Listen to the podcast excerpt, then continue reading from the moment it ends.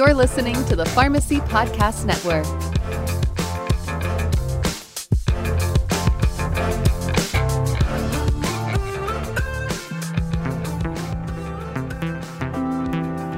Hello, and welcome to Let's Pharmanize, a proud member of the Pharmacy Podcast Network. I'm Shane Garrettson, I'm Cal Calvin. And I'm Kelly Brown. and today we're going to be talking about the true story of penicillin. All that and more on Let's Pharmanize.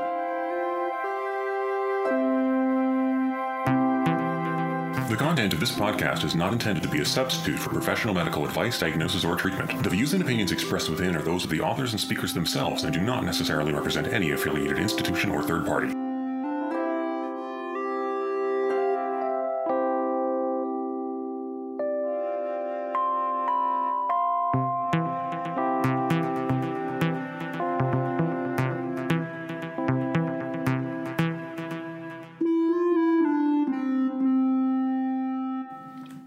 Right, today we have Kelly Brown joining us again. We are really excited to discuss the true story of penicillin. So, we've touched on penicillin a little bit in our curriculum here at school. However, I know that there's a lot that has been left off the table. That's right. So I just kind of want to start off with asking you guys what do you know about the discovery of penicillin? Well, I know it was Fleming. That's honestly.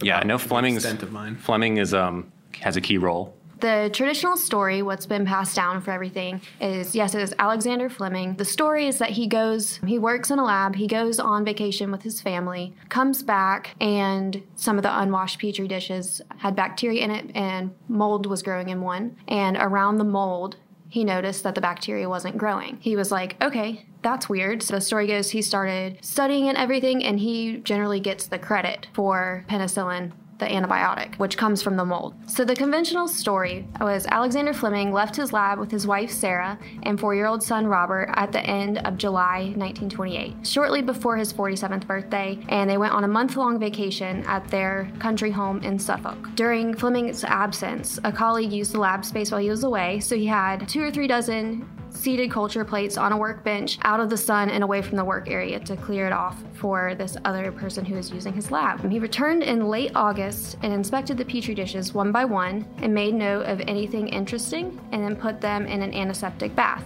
There were so many of the dishes that some were placed on top above the antiseptic. The story goes that a colleague stopped by to say hello and see Fleming's progress and he randomly chose a few dishes above the disinfectant to show him, and one caught his eye.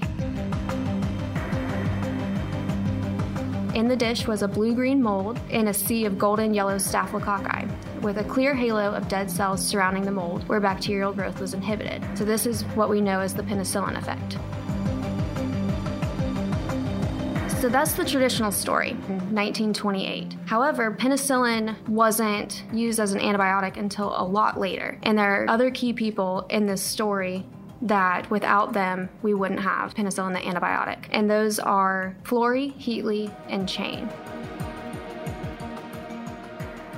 Alexander Fleming actually worked on lysozyme before this serendipitous discovery of penicillin. So he discovered there was a substance that was in saliva, on our eyes, and in breast milk, and that a lot of animals had that killed bacteria. So he wrote a bunch of papers on lysozyme. They didn't really get a whole lot of attention because it's like, okay, it kills bacteria, but it's not going to kill any of the really harmful bacteria. Interesting discovery, but it didn't really make a lot of noise. So, in a book by Eric Lax, he calls Fleming the Quiet Scot, and he writes about how Alexander Fleming was a professor and probably not a very good one. He was very quiet, um, very monotone, and students are reported to say, like, if they could hear him, it was just like one note. So, um, Sounds familiar. Yeah, no. yeah. I can't imagine what that no, would be like. That would be terrible. So even though his discovery could have been a lot more than it was, his delivery style just wasn't great. So a lot of his work was widely ignored because either they couldn't hear him or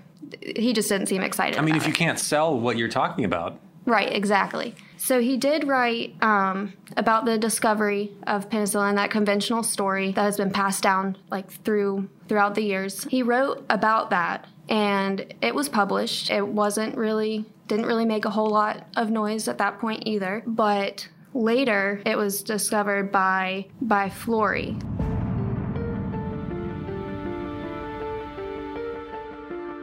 Howard Florey became a professor of pathology at the Dunn School at Oxford in 1935. This happened after the death of a predecessor. His name was George Dreyer. So, Dreyer was developing a vaccine for TB, and in animal trials it showed promise, but the information was actually leaked. So, then it led to the premature publication of results, oh, and then the vaccine was found to not be effective in humans. So, oh, ouch. That one hurts. That but stings. So Florey's taken this guy's spot, and then Ernst Chain, he's a Russian Jewish descent. He came to Oxford in September of 1935. So they started working together. Chain kind of had the idea of a laboratory because he had worked in labs in Germany, and how they run labs versus how they're doing everything at Oxford is drastically different. So Chain had this whole idea of there needs to be a hierarchy in the lab, and he's honestly kind of a jerk to people who are below him. So, not the most likable guy. That was the same guy that had his information leaked, or is that the other guy? Uh, no, so George Dreyer was the one who had Dreyer his. was it? Okay. Yeah, he had his information leaked. We're done with him, though. That's just an interesting that's tidbit. Yeah, Howard good. Florey took Florey's his spot. Yeah. Okay, Florey's. Got it. Florey and Chain are working together, and then they're joined by Norman Heatley. He came to Oxford around 1936. Heatley and Chain didn't really get along. In the book I was referencing, Florey is nicknamed the rough colonial genius. Heatley is considered the micromaster, mm. and Chain is the temperamental continental. They, uh, the other two have like such nice sounding names, and he's just like, yeah, he's temperamental. He's Did they give Yeah. each other these nicknames? Is that what That's they did? cute. Eric Lax, in his book detailing the discovery of penicillin. That's just what he nicknamed them, Oh, okay. and I, I really like it. I was gonna, I was gonna say it might be even just it, it was gonna be something if it was just all these little passive aggressive things if like they just didn't like each other. You're just such a micromaster, you know that? just something passive aggressive. Yeah, the Chain's nickname is really fitting because, like I said, he was kind of a jerk in the lab. And also, a little interesting backstory for Chain. So, he was from Australia, came over to Oxford, and there was this girl back in Australia who he was like, All right, I love her. Like, she's the one for me. Wrote all these letters to her and everything, and convinced her to come over and marry him. He would write all these letters, being like, Oh, you're perfect. Like, please come marry me. She would write back and be like, Look, I think this is in your head. I think you think I'm too perfect. That's not me. But she came over and they got married. So his wife had a condition where her hearing was going, and he was just a complete jerk about it. It was basically saying like basically said that her disability was affecting him negatively so like complete jerk about about all this and she's like listen dude i told you like Listen, I, I told you I'm not this perfect picture you've got in your head, but yeah, complete jerk. I mean, arguably a good scientist.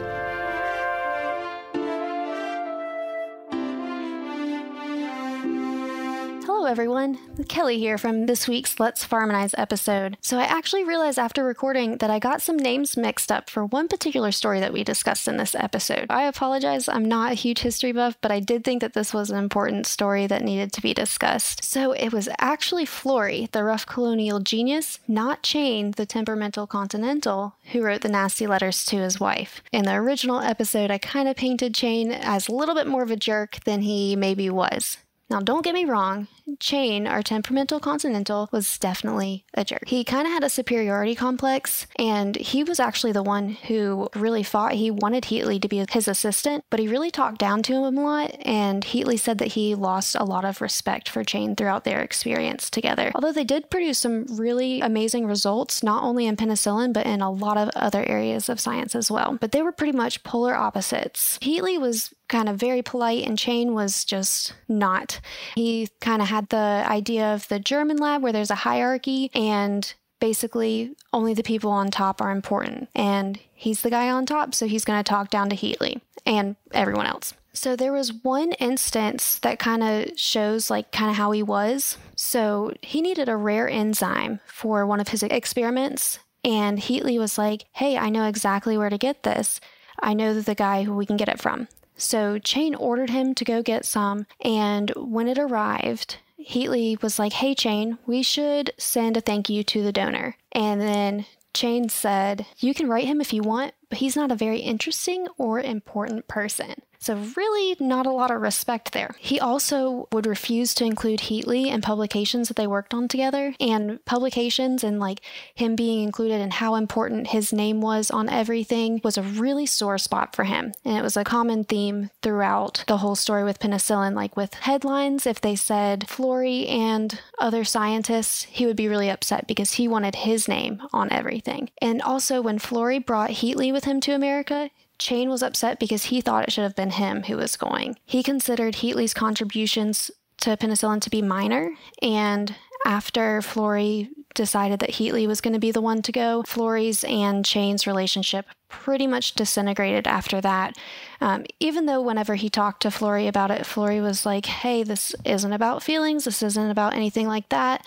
This is about just going to America, getting this produced. Like, that's our priority. It's like not to hurt your feelings. So, as for the letter, the part that I pinned on Chain when it was really Florey. So, a little background. So, Florey met Ethel, who ended up being his wife. She was a medical student who was three years below him at Adelaide University in Australia. She caught Florey's eye, and he used the excuse of, hey, let's write this article together called Women in Medicine, because he wanted to get to know her better. So, they spent time together for the next two years. And during this time, Ethel got sick a couple times. She had two bouts of pleurisy, which is a condition where the layers of tissue that separate your lungs from your chest wall become inflamed. And this is commonly caused by infections, autoimmune disorders, and there are other causes as well. Since Florey had plans to leave Australia to go to Oxford, they were kind of unsure of their future, but I think Florey was kind of set on Ethel at this point. Over four years that he was gone, he wrote Ethel over 130 letters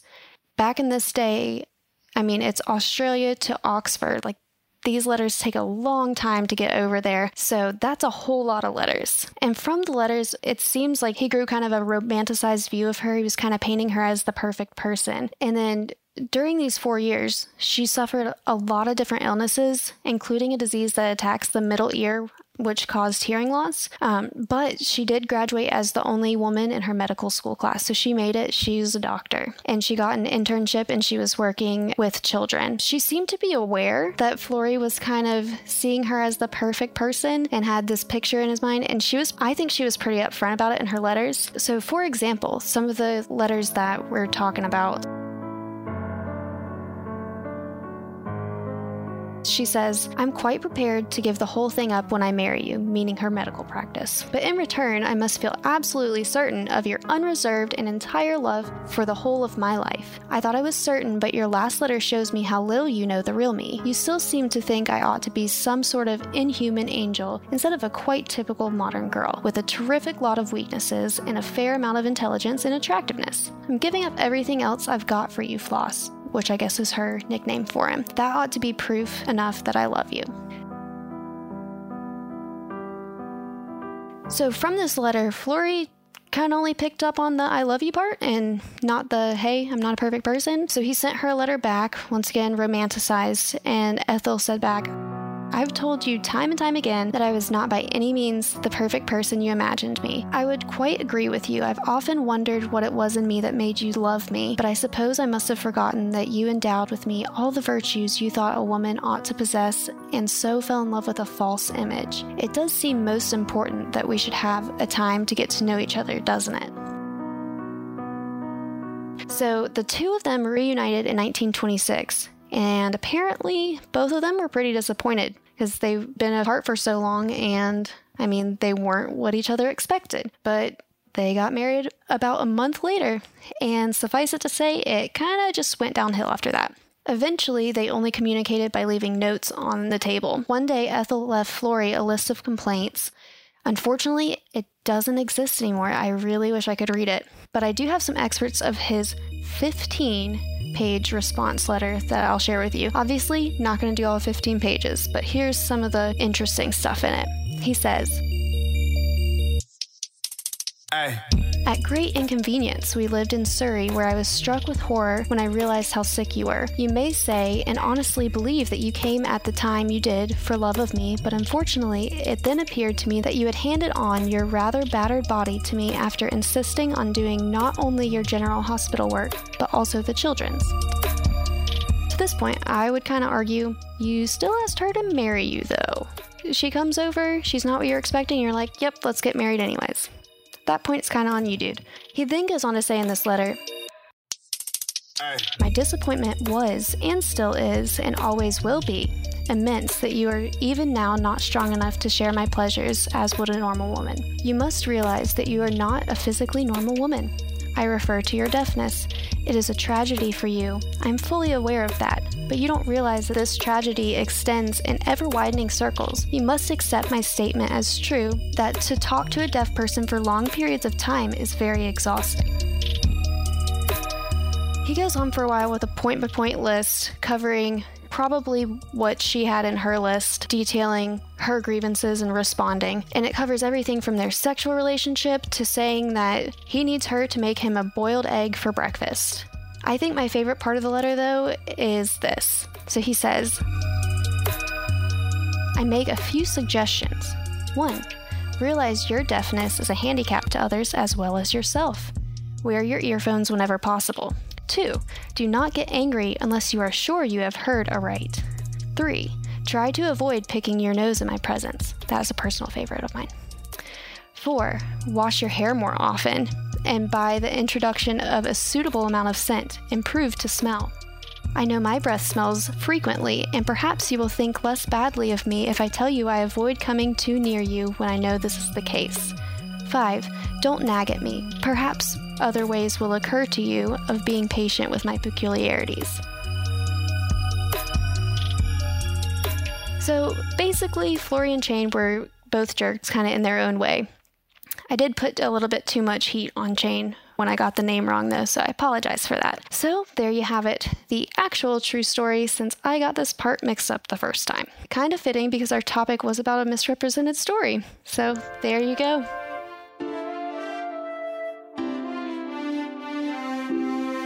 And now, a word from our sponsor.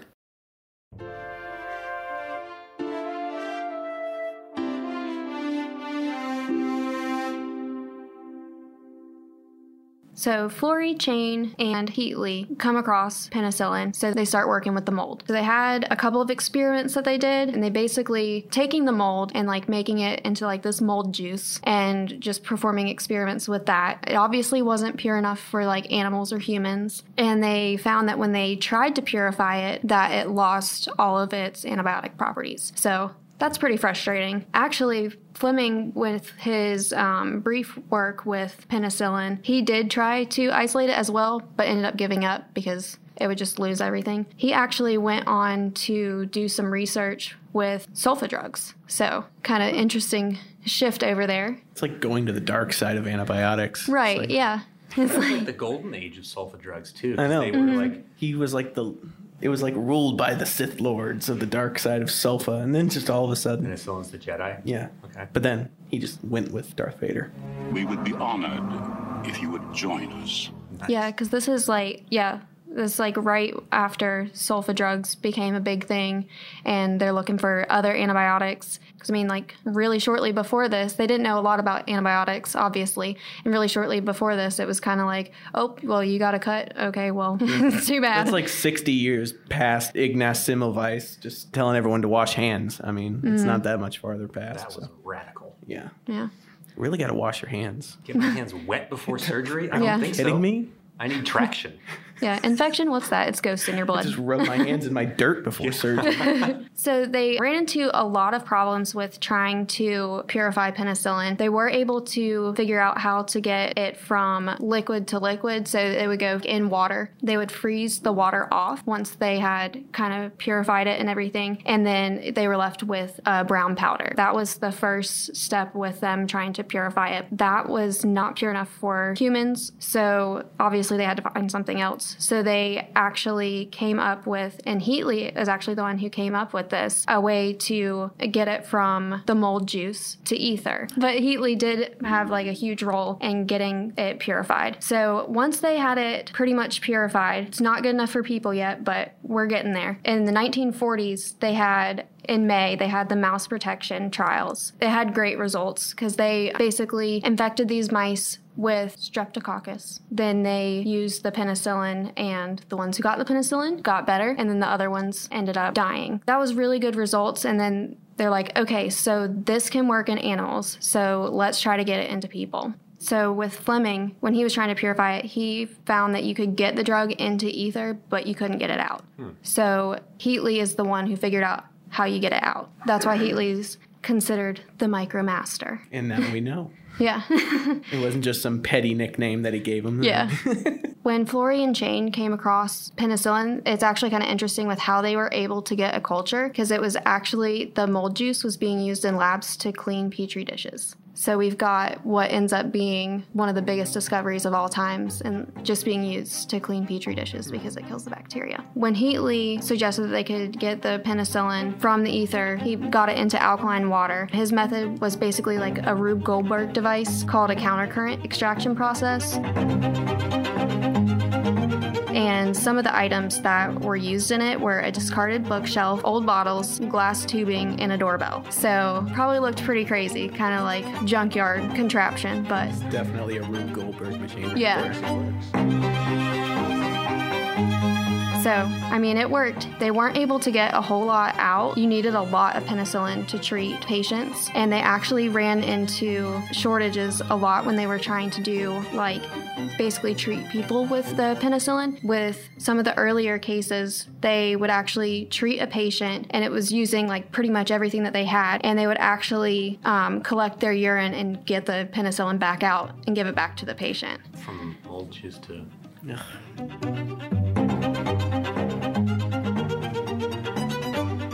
Yeah, so Nasty. So kind of crazy, and we think about like how common it is to see penicillin nowadays. You don't really think about like, hey, there's going to be a shortage of penicillin. But early on, they had a really hard time, and they had to get all the culture and everything because a lot of mold doesn't yield a whole lot of antibiotic. And Heatley also had a role in like designing the dishes that they were growing this mold in because they just needed so much. He really did quite a bit. He was the micromaster. They realize that they have a couple patients, they give them penicillin, and these pa- these people are improving. So we're like, okay, it's working in people now. Um, but they keep running into the problem where they're running out of penicillin. So, so I'm going to jump back a little bit to the mouse trials. With the experiments in the 1940s, in May they had the mouse protection trials, and that actually occurred at the same time as the Dunkirk evacuation. Oh, wow.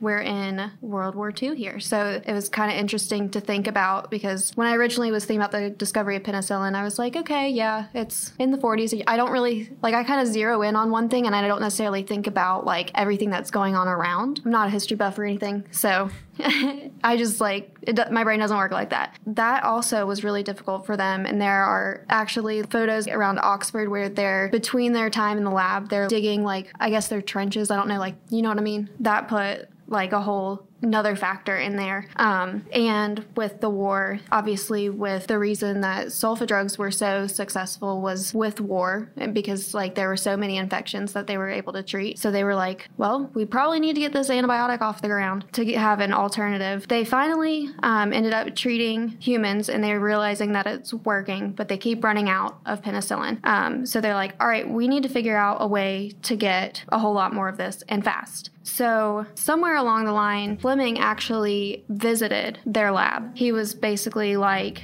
dang, probably should have worked on that because it's going to be better than what we have right now. So, it's reported that he had like some regret.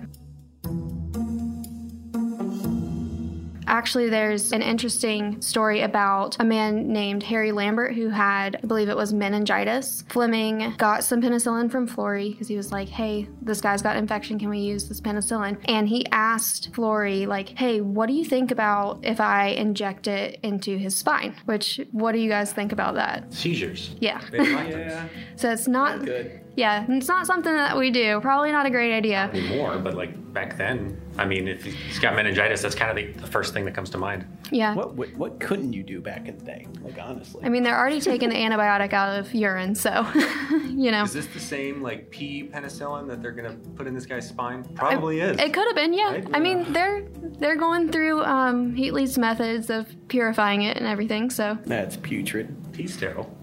It's not actually sterile. not even Let's go on the little. record. that That's a joke. He's Yeah. not sterile. I mean, there are other drugs from urine, like Premarin. So, That's from Florida. so Fleming's like, "Hey, can I inject this into this guy's spine?" Florey kind of comes back and he's like, mm, "No, probably not a good idea." And Fleming was like, "Well, I already did it." So, um, so Harry Lambert actually recovered and luckily didn't have any seizures. But we know now a lot more that that's not the best method, but um, it did work. And and this is what really bothers me about the conventional story of penicillin and Alexander Fleming getting all the credit without doing the heavy lifting. He then goes to the press and is like, hey, this stuff is great, saving people's lives. And of course, how do you think everybody reacted to that type of news? Uh, my first thought would be that they'd be pretty ecstatic about it. Yeah. So, like, everybody's like, all right, we got to get this penicillin stuff. Yeah. Florey is like, dude, are you crazy? We are having, like, we have enough to treat one person on a good day. Like, what are you doing? So everybody's going crazy. There's this high demand for it, and like, you can treat one patient at a time. So Florey kind of stayed quiet about it, didn't really make any comments to press or anything. So I think that's a big reason why Fleming is often associated with and gets the credit for penicillin, which I mean, he has a role in it, but kind of rubs me the wrong way. In an effort to get more penicillin, Florey and um, Heatley come to the US. And they're going around to the drug companies being like, hey, can you please help us find a way to get like a huge amount of penicillin. Reportedly, Chain was upset that Florey didn't choose him. So another thing about him being Another wrinkle in the hose, I swear. yeah, he's in his feelings a lot. Um, I will say at this time, also, back to Chain being like very much in the German lab mindset at the time, um, he was very much like, we need to get a patent on this. Florey was like, mm, nah, it's gonna help people. Like, let's just let's just do it. Like, let's go. Um, and Chain's like, no, we should get a patent. So they don't end up getting a patent, but they come to the U.S. and they're like working with these drug companies to try to get a lot more penicillin. They, it ends up they develop a method that makes penicillins in like these giant vats. So eventually it does work out, and they do get to have um, enough penicillin for everybody. They did run into some issues with um, with like patents and everything. They originally had open communication with the U.S. companies, and then like once it got to be competitive, it was just a whole mess with the patents, as you could imagine. Then, of course, the discovery of penicillin well deserves a Nobel Prize. Everybody's looking at Alexander Fleming. They're like, this guy needs the Nobel Prize. Right. And then that kind of caused an uproar, and there were a lot of letters that were written saying, hey, he shouldn't get it by himself. It needs to be either Florey and Chain or Fleming, Florey and Chain or some combination like that. They were like, Fleming shouldn't get it by himself. I honestly really agree with that. Didn't we dive into this before? Wasn't there like isn't there like a limit to the amount of people that can receive one Nobel Prize? I think it's three. Yeah. Yeah. Or an organization like the American Red Cross. That doesn't count as like a number of One people. person, yeah. But then in that case, it's not gifted to just a single individual. It's the organization. So it's either three people or an organization. Yeah. That's the problem with one too many person in the group. It's like you can't like The Nobel Prizes, I I feel like it's almost like not a good thing because it's. I I haven't heard of a non-controversial case of a Nobel Prize, especially for medicine, because it's always like a team of multiple people who uh, Yeah. is involved in processes like diabetes. We talked about that because it was four people on that team, but only two people got the Nobel Prize. I mean It's even just like- even even like the person whose name it's named after is controversial in itself. Nobel, yeah, Nobel, Alfred Nobel. Alfred Nobel. Nobel, Oh, I didn't know about that. Yeah. the dynamite guy. I mean he made dynamite. Yeah. Okay. He- but he also made nitroglycerin, which was dynamite yeah, dynamite. Also known as dynamite. and nitrostat. Let's not forget that Adolf Hitler was also nominated for a Nobel Peace Prize. What? For What? What? Not starting a war in Europe in 1936, Ah. and then What a commencing to start- humanitarian. then commencing a war in 1938. When they were actually going to America, they realized that they've got this really valuable, I guess, product. Do you guys know, like, during war torn times, like, you're trying to get um, from Oxford, you're trying to get over to America. And they're like, okay, how do we get this over? And, like, what if our lab gets destroyed? Like, what if Like, what are we going to do? How are we going to make sure that this research can continue? So, do you guys have any ideas of how you would go about trying to get this mold to America? Trying to, if your lab gets bombed, like, what would you do to make sure that you've still got this culture? Submarine. I don't know if they had access to a submarine. I think all the Probably U-boats not. were taken. Yeah. They were busy. Yeah. yeah, a little busy. Sinking the Lusitania. That's not the same one. Is that how you pronounce it? Yes. Yeah. You're about 40 years off, though. Oh, was that World War One? That's like the Spanish War. The sinking of the Lusitania? I'm pretty sure that was like Okay. 1898. We'll talk. We'll, we'll do a corrections for this if necessary. I don't know. Kelly, do you know when the Lusitania was sank? I don't know. I'm hoping it's 1898, so I don't sound like a like a Mickey. okay. So yeah, how would you sneak it uh, across oceans, across the pond? So they actually came up with this idea, which is actually the title of Eric Lax's book. It's called The Mold in Dr. Florey's Coat. So they actually rubbed mold spores into their clothing to make sure that if they get somewhere or if they have to evacuate or do anything, they can regrow this sample. So it wasn't a pathogenic mold in any way. It wasn't like Aspergillus or Candida. It was just its own thing, penicillin. Like they didn't Yeah, know what the what the mold was at the time. Like it wasn't going to hurt them. They knew that, right? Well, yeah. Whenever Fleming first saw this mold, he asked a colleague to identify it, and he was like, all right, that's Penicillium rubrum. It's actually not. It's actually Penicillium notatum. I'm not sure if I'm saying that correctly, but it is a penicillium mold, and that's where we get the name penicillin. So, yeah, they just rubbed these mold spores into their clothing so that they made sure that if anything happens, if we have to flee, if we have to do anything, we've still got it. We can restart. I thought that was pretty genius. Yeah. No, I mean it's it's clever because that's the best Yeah. way to like. I mean, at, at that time, it was probably you know a really volatile situation. That's not following Semmelweis's uh, advice, though. Rubbing mold on your clothes, I don't think that's smart. You could like sew it into one of your pockets in your lab coat or something. Like a secret pocket. Yeah, like a secret pocket or like a pocket, but you sew it shut, and then that one's just Well, then you've got like a half, conspicuous bulge. just full of mold. Oh, it's my colostomy bag. Don't don't look. Yeah, yeah. just full of mold. I don't Mold think juice. they had colostomy bags I back, don't- I really back don't in think so. Lusitania times.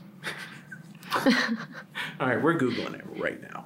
what are we Googling? When the Lusitania sank. Oh my gosh. All, all of our high school, I don't even know. I've never heard of the Lusitania. I don't know what it all is. of our started- high school history. It teachers started like World War us. II. I think. No, it did not. There is no way. It's either World War One or World War Was II. the invasion of Poland right or You before Google or it? after Go ahead, Google it Lusitania? so we can get back to How do you spell Lusitania? L U S I T A N I A. Is that right? Is that I mean, actually that right? is right. I just sunk by German U-boat, so that's probably good for you. It's World War One. Okay. So we were like, what year was this? Well, I was half right. You were just whole wrong. no, because mine you you overshot it. Its price is I right. said it's either World if War. If you go over, it doesn't count. We're going back to the penicillin story now.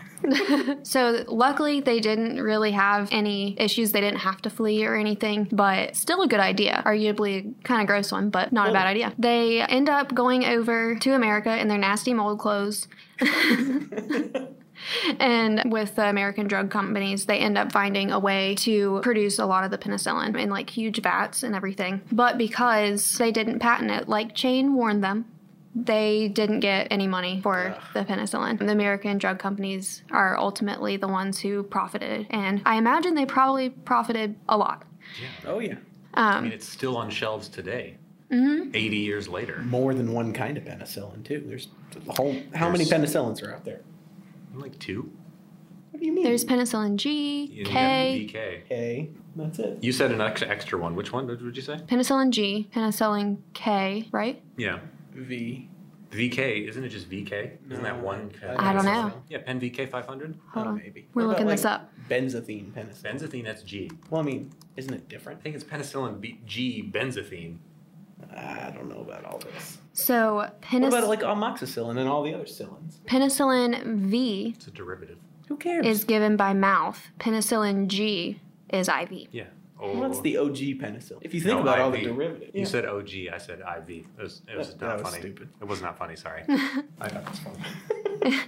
Actually, interesting that you bring up the different penicillins. The penicillin that uh, the culture that they had in America and the culture that they had in Florey's lab were actually slightly different. Interesting. I don't remember which one was which, but they were slightly different the, the british penicillin and the american penicillin and i think there were others as well but there was among all the places that were trying to grow penicillin and have a culture of penicillin among those there were slight variants and actually i want to say I, ha- I will have to check exactly where it was i want to say it was indiana I th- it's one of the states that starts with an i i'm pretty sure i think it was in indiana someone actually found like a moldy melon that had the mold on it and that proved to be like a really good source of the penicillium mold.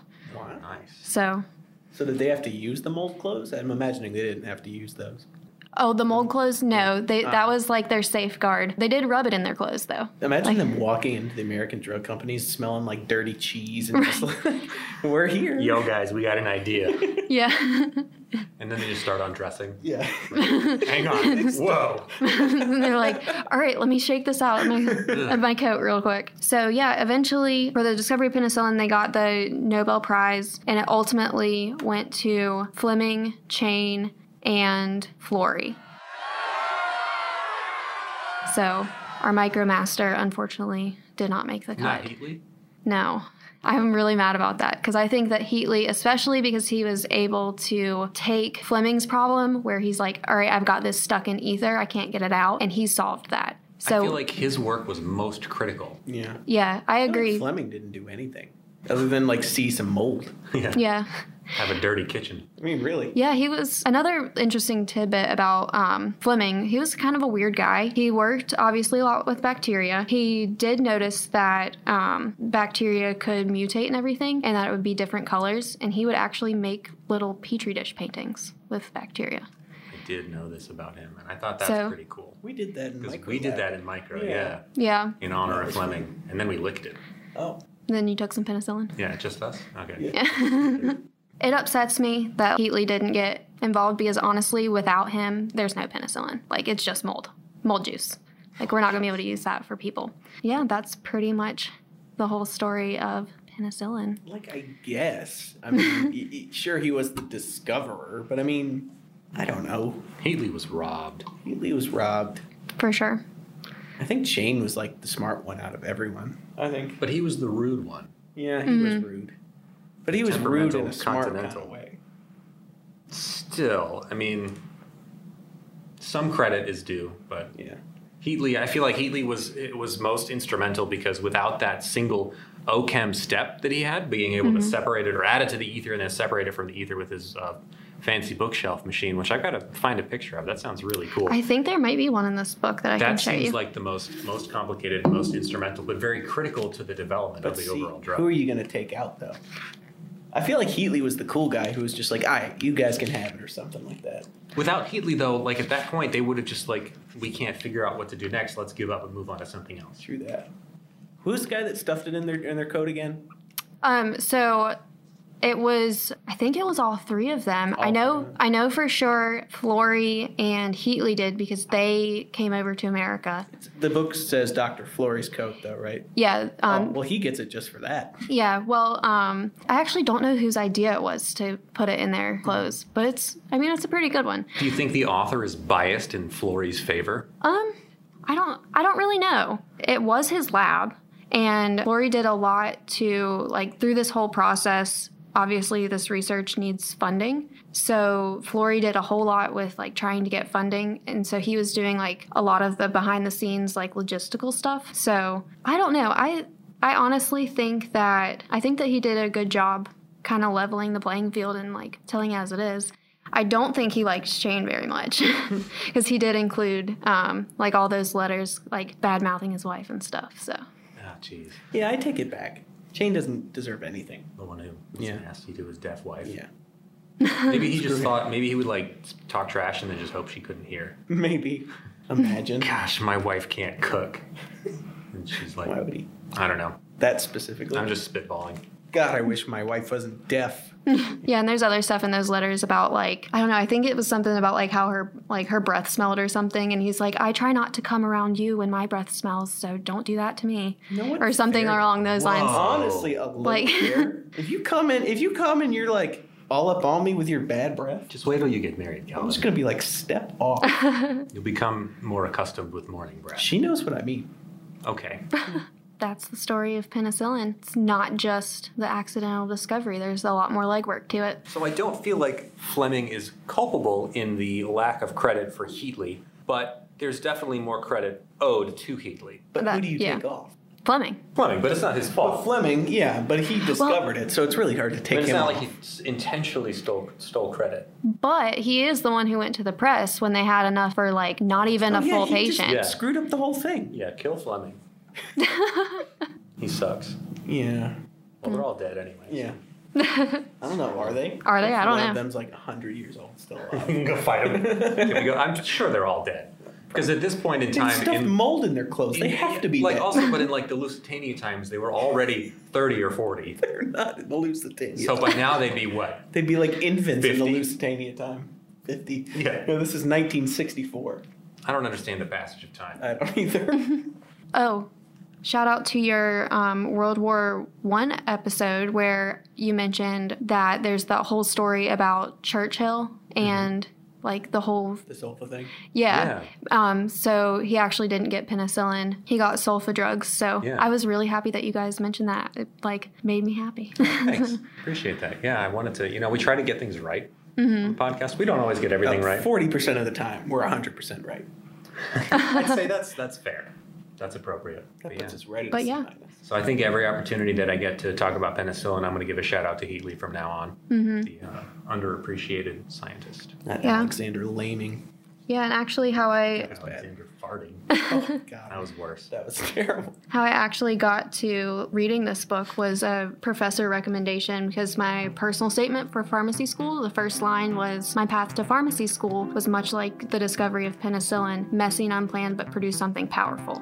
Dang. Yeah, yeah, good sentence, That right? like, my name is Cal Van.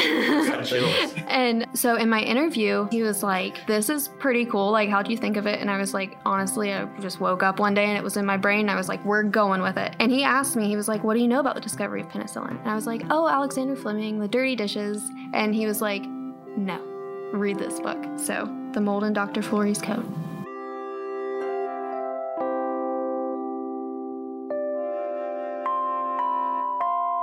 Thanks for listening. You can follow us on Instagram, Facebook, or Twitter to keep up with our episodes and content. And special thanks to Kelly Kerr for making our music.